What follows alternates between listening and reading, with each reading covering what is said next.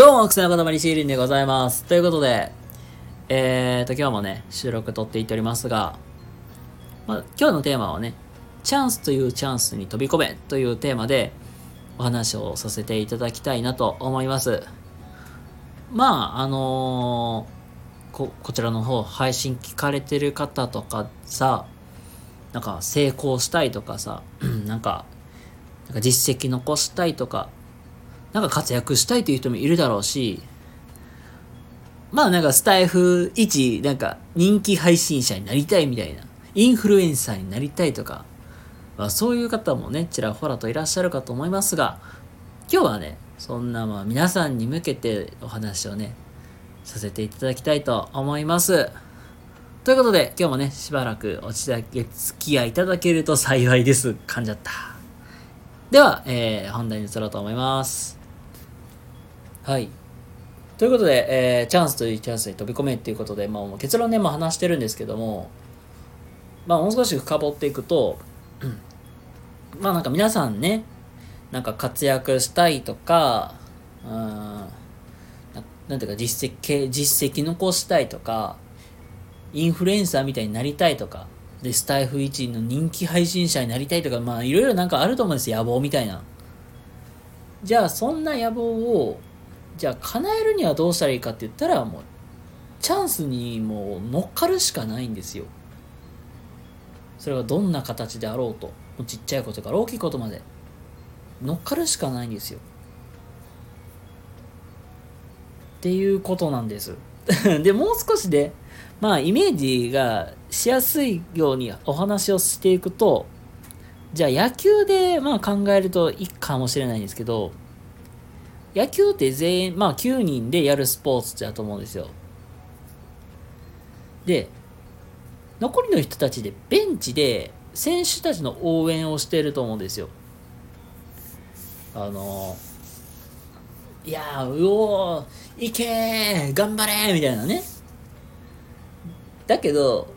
ベンチで休んでる人たち、休んでるっていうかおかしいね。まあ、ベンチで控えている人も、やっぱり試合に出たいじゃん。で、活躍したいやん。で、そんな人たちが試合に出る機会って、いつ？って言われたら、DH。代打ですよ。あーまあ、阪神で言えば代打の神様、檜山選手ですよ。はい。えっと、ごめんなさい。これマニアックすぎるので、まあ、もしよかったら、あのー阪神、檜山で、あの、ググってください。あの、代打の神様で出てきます。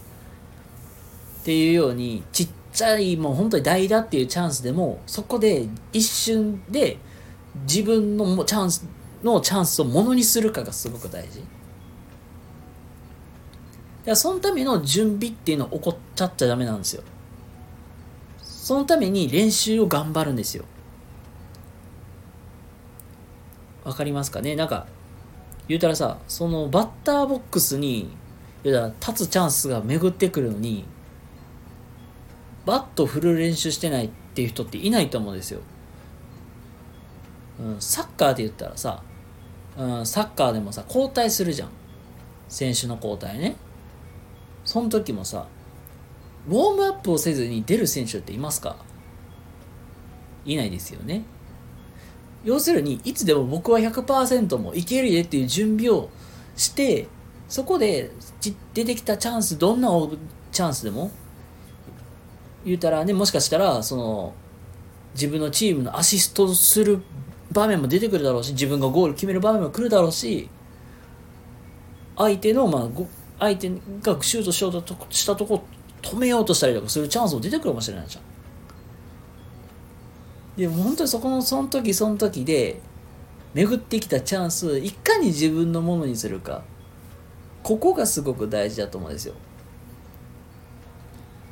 だからそのための準備っていうのをえきっちりとしていく必要があるんですよ。はい。なので今日の話をねまとめると、まあ、チャンスというチャンスで乗っかれっていうのはまあ、巡ってくるチャンスって本当は数少ないと思うんですよ。で、そのためにきっちりと準備をする、怠らないっていうのも大事だし、うん、で何回も何回もね、まあ、バッターボックスに立つ場面って出てくると思うんですよ。でそこでいかにいい成績を残すか、まあ、実績を残すかっていう言葉に近いかもしれない。それが大事なんですよ。でみんななんかすごい勘違いしてるんやけどこれもさもうなんかたまにいるんやけど一発逆転みたいな。なんか何も準備してないのに一発逆転してやろうぜみたいな人とかなんか誰かのなんか知名度とかそういう生かして乗っかろうとしようとするとかね。それって結局、まあ、一時的なものではあるけど長くは続かないんで